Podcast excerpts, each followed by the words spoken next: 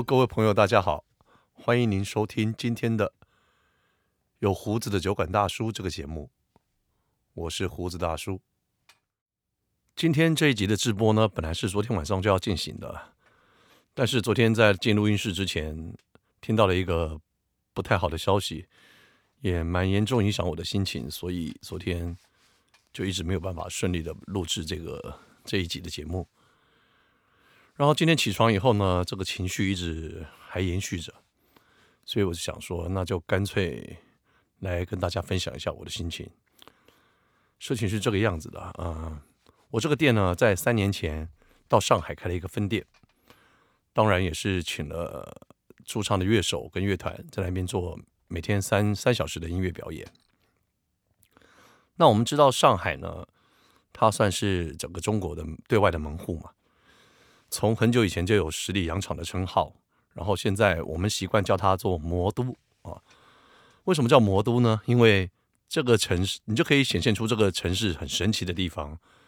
哦。它一个是一个很规模蛮大的城市，然后大概有三千万人在这个城市里面。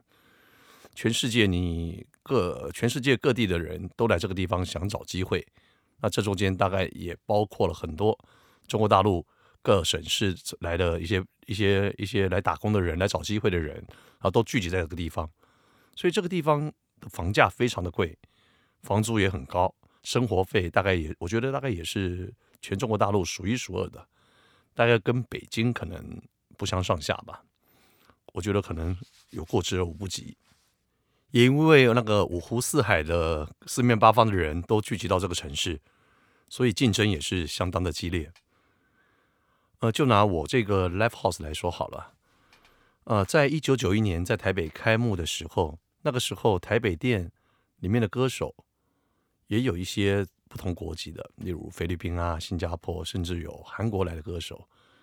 哦，那个时候可能，嗯、歌手的样态比较多一点。那后来因为台湾法令的关系，像像这些跑场的外籍歌手，其实严格来讲都都没有工作证，也不合法。然后再加上，因为华语歌曲那个时候慢慢的抬头，影响力越来越大，然后人们也习惯听我们台湾自己的流行音乐，所以那时候在我们台北店里面的歌手，渐渐的本土的歌手的比例就越来越高。然后歌曲的样态呢，以前一个晚上，如果说十首歌好了，可能有六七首是英文歌，到后来一直到现在。英文歌的比例可能只剩下百分之三十左右，都被所谓的华语流行音乐所取代了。反正我们做这个现场音乐的表演，就是跟着时代的脉动一直在走，然后也跟着一直变化。好，扯到这边可能有点远了哦。我们扯回来，我们讲来上海这个我说的不幸的事情。呃，我们店里面因为在上海嘛，所以有全中国各地的歌手。都会来上海找机会。那我们知道，在中国大陆有一个浙江卫视有一个蛮红的节目，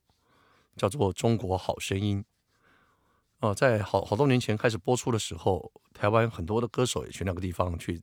去参加比赛。然后只要因为那个时候这个歌这个节目的收视率非常的高，每一集大概就有一亿多人的观看，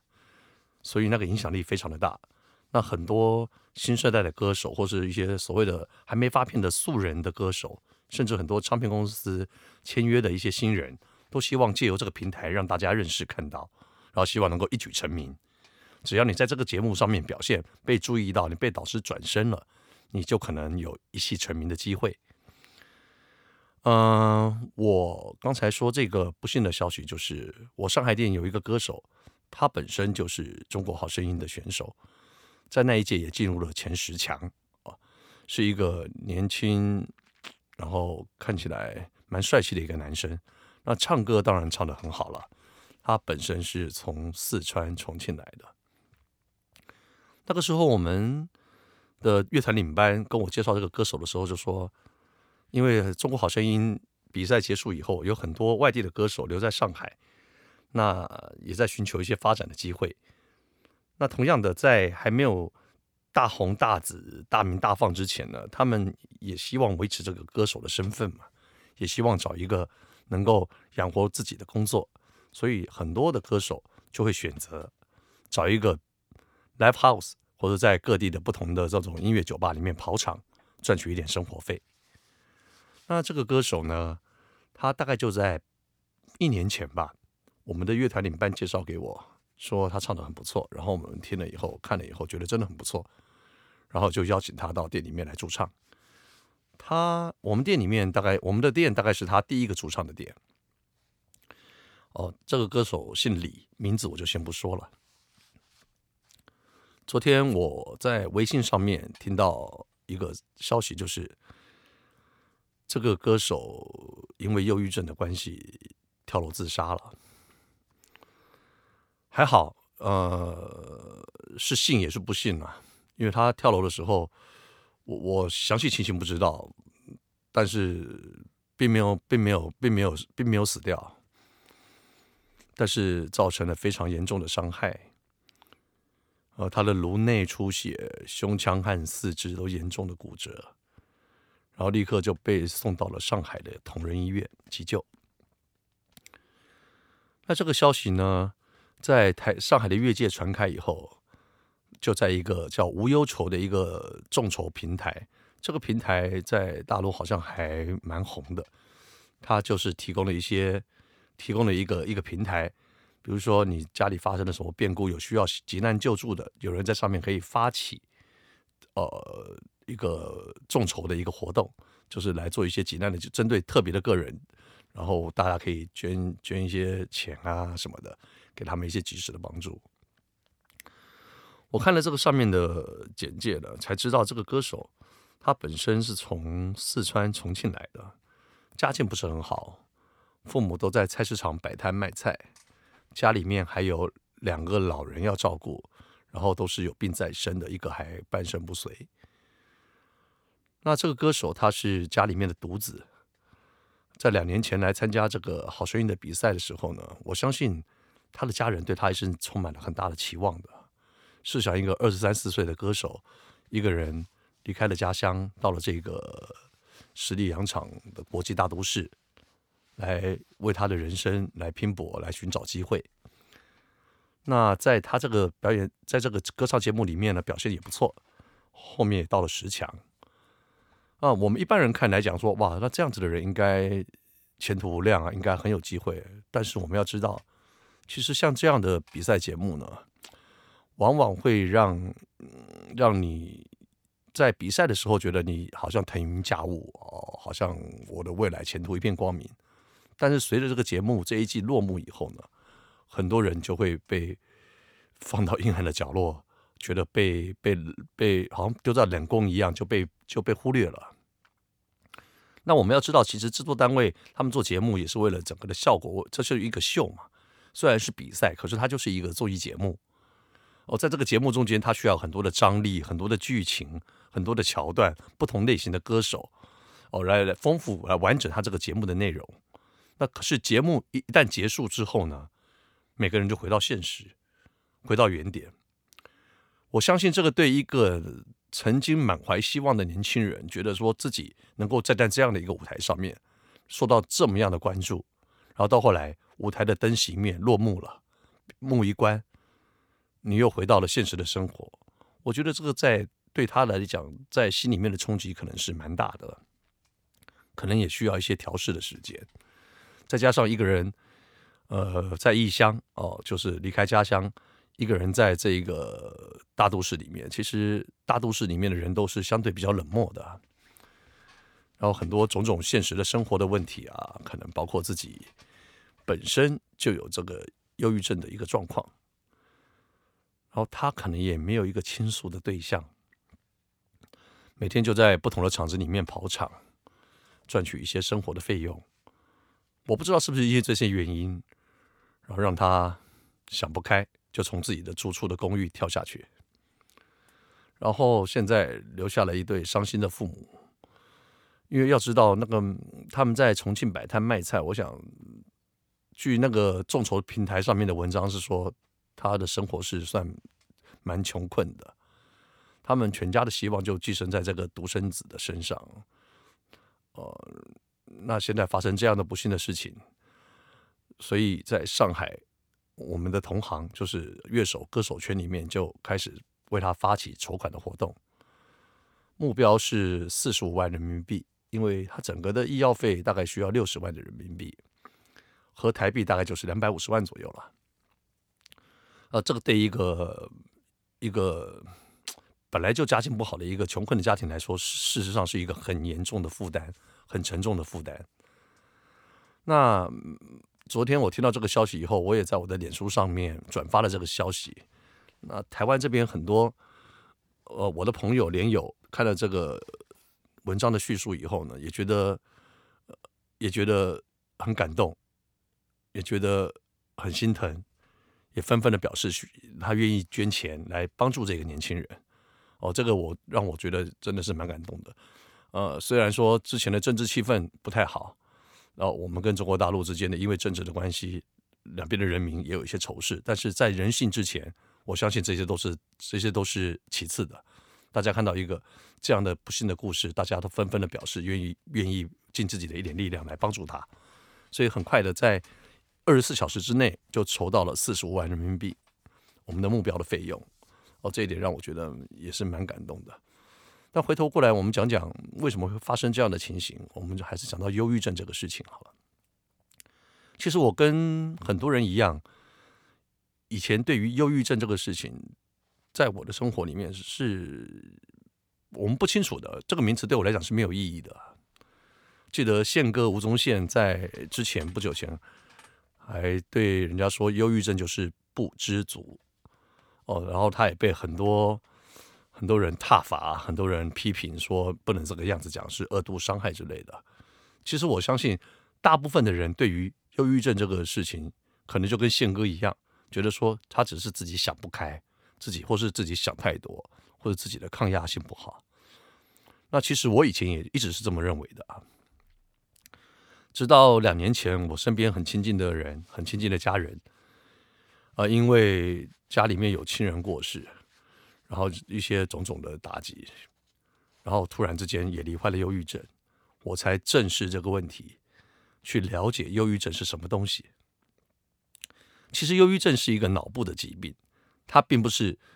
呃，我们大家说你想开一点啊，你不要胡思乱想，这样就可以解决了。如果这么容易解决，那这个病不会困扰世界上这么多的人哦。如果你只是去大家去郊游啊、爬山啊、看个电影什么的，我觉得那那不是那这个就不是病了啊。因为家人得到了这个病，有有了这样的症状以后，我才很认真的去了解、去搜集资料，在网络上各种的爬文，然后去看各种不同的对忧郁症的一些。一些一些了解，我开我才开始去真正去了解这个东西。我发觉这个是是一个很恐怖的病，它可以剥夺你感受快乐的能力，就是你对什么事情都提不起劲，都没有兴趣。你以前喜欢看的书，你以前喜欢看的电影，你喜欢做的事，完全你感受不到这中间的快乐跟意义，然后你会觉得人生非常的没有意思。活得很没有动力。哈利波特的作者那个 J.K. 罗琳，他本身也是曾经患有忧郁症。他的书里面有一个角色叫做催狂魔，就是他模拟自己忧郁症发作的时候那种了无生趣，呃，完全没有快感受快乐能力的那那一个情境。就是这个催狂魔，就是会吸走你的快乐，会吸走你的感知的能力。哦，那这个其实是一个非常可怕的。试想，如果你今天睡觉起床，睁开眼睛，你都不知道为了什么而要起床。我这样讲，可能我们一般没有忧郁症的朋友没有办法感受。那是因为自己的家人曾经发生过这样的一个症状以后，我陪在他的身边，我可以充分理解，那是一个如你就好像走在一个很幽暗的深谷里面，永远走不出来，阳光照不进去。然后对于什么事情的感觉都很麻木，然后每天，呃，就提不起劲来，甚至严重一点的时候，会想结束自己的生命。那我们也知道，其实忧郁症虽然可怕，但是现在医学跟以前来讲比较的话，也进步了很多。当然，在那个时候，在家人发生了这样的一个病症的时候，我想尽了各种不同的方式，希望能够呃给他最好的治疗。我们去找了心理咨商的老师，我们也去看了身心科，也就是以前所谓的精神科。呃，当然也也按照医生的指示。乖乖的服药，就是一些精神科的一些药物，希望能够把这个病病病况控制下来以后，让他这甚至能够康复。但我们要知道，忧郁症这个东西，因为它不像一般的病痛，比如说你的伤口，你一个伤口你被刀子划破了，然后你可以预期它一两周以后就会结痂，你缝线以后就可以拆线，然后它就会复原。因为它是属于精神方面的疾病，是脑内的疾病，所以很多事情都是很抽象的，包括服药的这个过程，事实上也是蛮痛苦的。因为精神科的药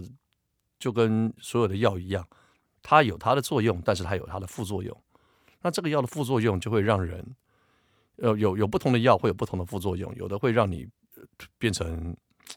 狂吃，然后身体就会体重会急剧的上升；那有的就会让你变成。很麻木，很平板，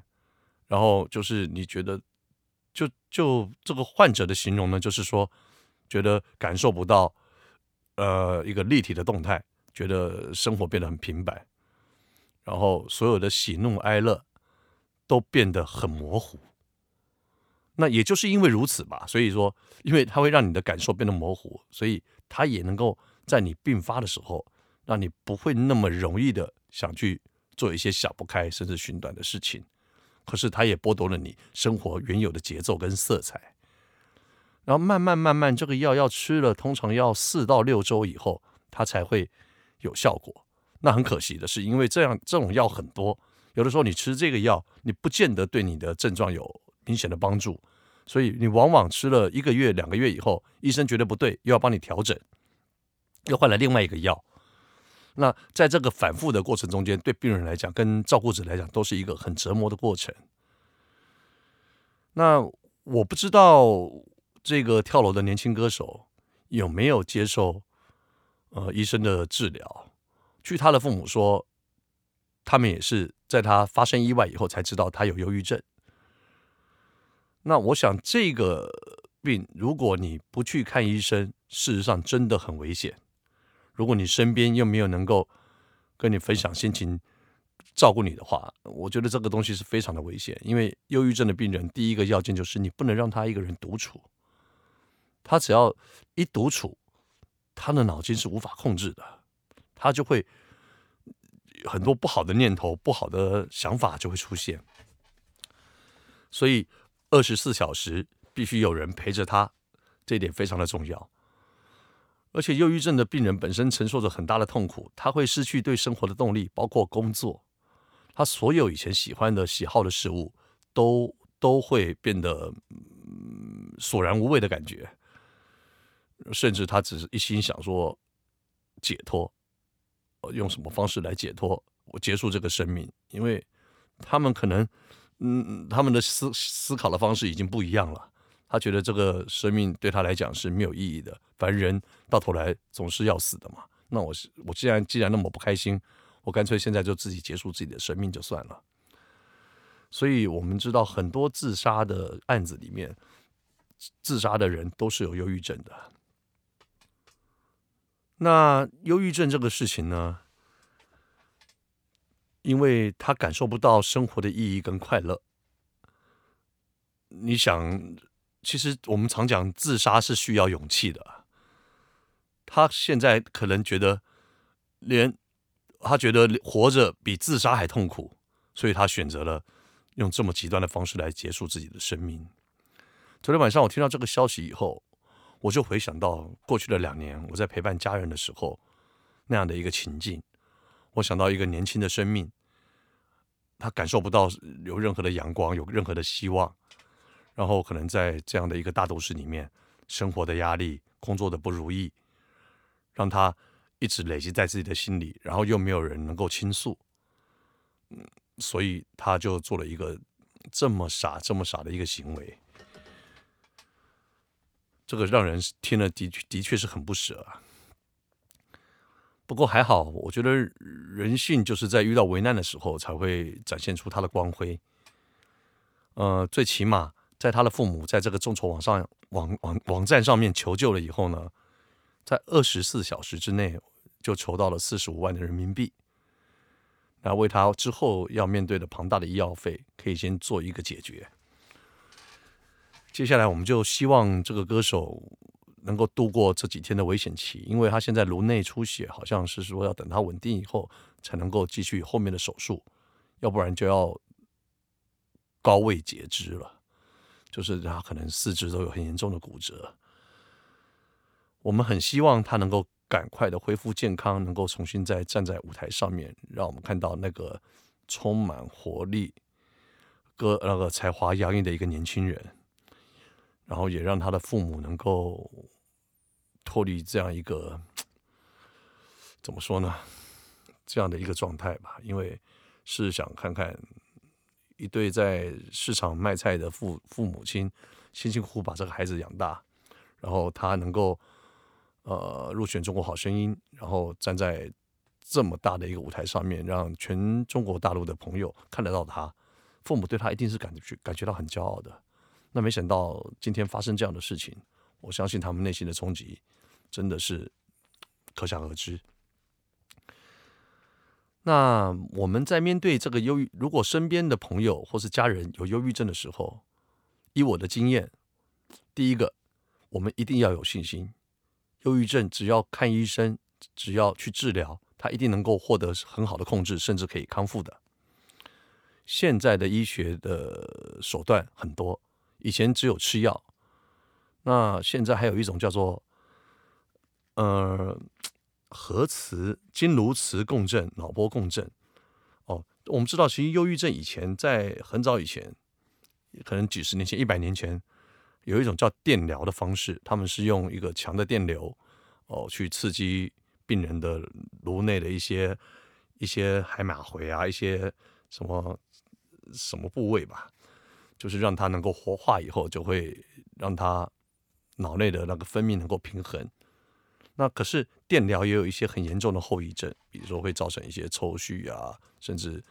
弄得不好的话还有生命的危险。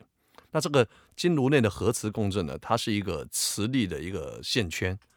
它可以去活化你的脑部的一些特定的区域，但是它不会有任何的副作用。呃，我的我的家人就是因为去做了这个治疗以后呢，病情明显的好转，到现在已经可以说是康复了。在那之前呢，吃药吃了大半年，有改善，但是总觉得好像到一个程度以后就卡在那里了。虽然已经不会有这么多想要自杀、想要呃想不开的念头，但是总觉得还没有恢复到以前的状态。但是经过这样的经颅磁的共振的治疗以后呢，呃，状况明显的好很多，然后配合。各方面的调节、运动啊什么的，现在基本上已经是算完全的康复，也没有再复发的迹象。所以我是蛮推荐各位朋友，如果你身边的亲人或是朋友有遇到忧郁症这样的状况，除了一般的精神科心理咨询之外，我很建议、很推荐大家可以去试试看这个重复经颅磁刺激，哦，叫做 rTMS 这样的一个治疗方法。我觉得对于呃我家人本身的一个病情，给了相当相当大的帮助。当然，这个费用不是太便宜，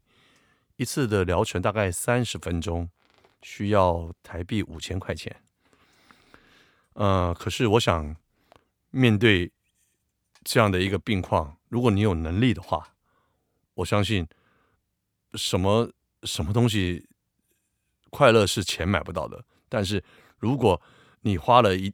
这样的钱，能够让你你最爱的家人、最爱的朋友能够重拾感受快乐的能力，我觉得这个钱啊，就算我想开玩笑，你去借钱，你去标会，你都得拿拿出来去替他治疗，要不然的话，一直在那个痛苦的一个黑暗的一个深渊里面走不出来，其实对于病人、对于照顾者、对于家人都是非常痛苦的。那我刚才说这个经颅磁刺激的这个疗法呢，事实上是在前年在台湾才正式核准上市的。哦，所以现在坊间有很多的一些身心科的诊所已经引进了这样的机器，跟他们的医生也去接受了这样的训练，来提供这样的一个医疗服务。在此之前呢，全台湾只有荣总台北荣总有一个这样的机器，做了一个等于是一个测试。测试大规模的一个测试的一个医疗的一个行为，然后台湾的卫福部好像是在二零一八年的年底开始的，呃，通过了这个医疗的行为，所以很多坊间的一些身心诊所已经有这样的器材了，所以我在这边真的跟有忧郁症困扰的朋友们，真心的建议，千万不要放弃，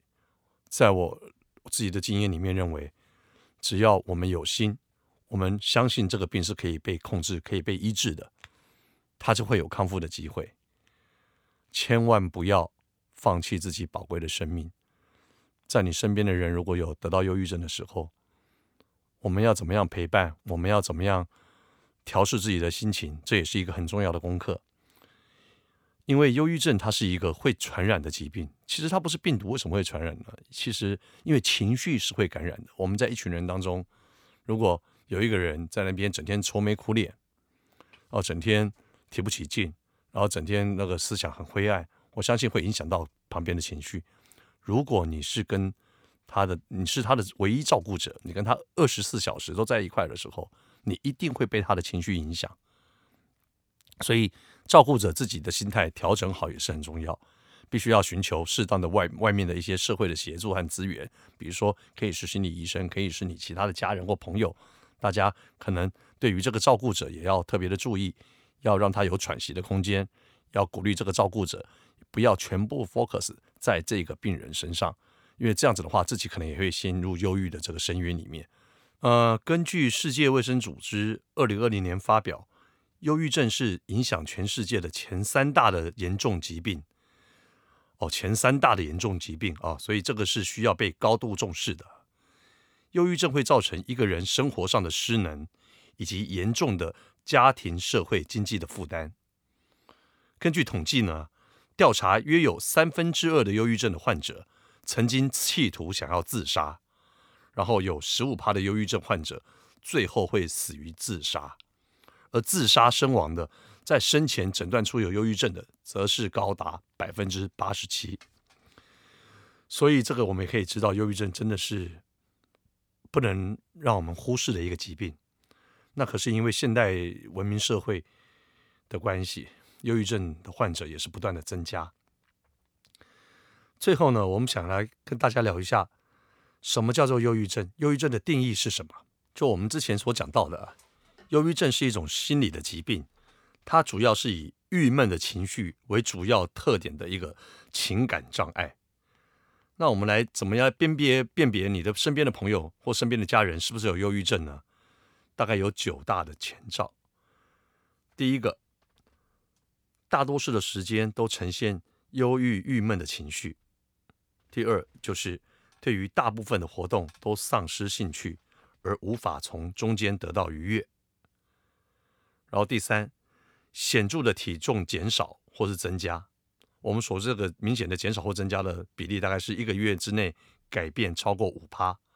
或是食欲明显下降，或是增加，厌食或是暴食。啊，第四个，几乎每天都有失眠或是嗜睡的现象。忧郁症很恐怖的就是，它会剥夺你一些，它会打断你的生活的一些规律。该睡的时候睡不着，该上厕所的时候上不出来，然后嗯也没有食欲，然后每天。半夜躺在床上，然后脑脑袋里面就开始非常的剧烈的一些活动，然后你就是让你没办法睡觉，这个是很恐怖的。事实上，你想想看，一个人如果不能吃不能睡，那那那这样子的这个人的话，我相信撑不了多久就毁了。第五个就是他无法思考，还有动作迟缓，无法顺利说话，声音变小，或是反过来容易激动易怒。这也是一个忧郁症的一个表现的一个状态。第六就是你每天都会感到很疲累，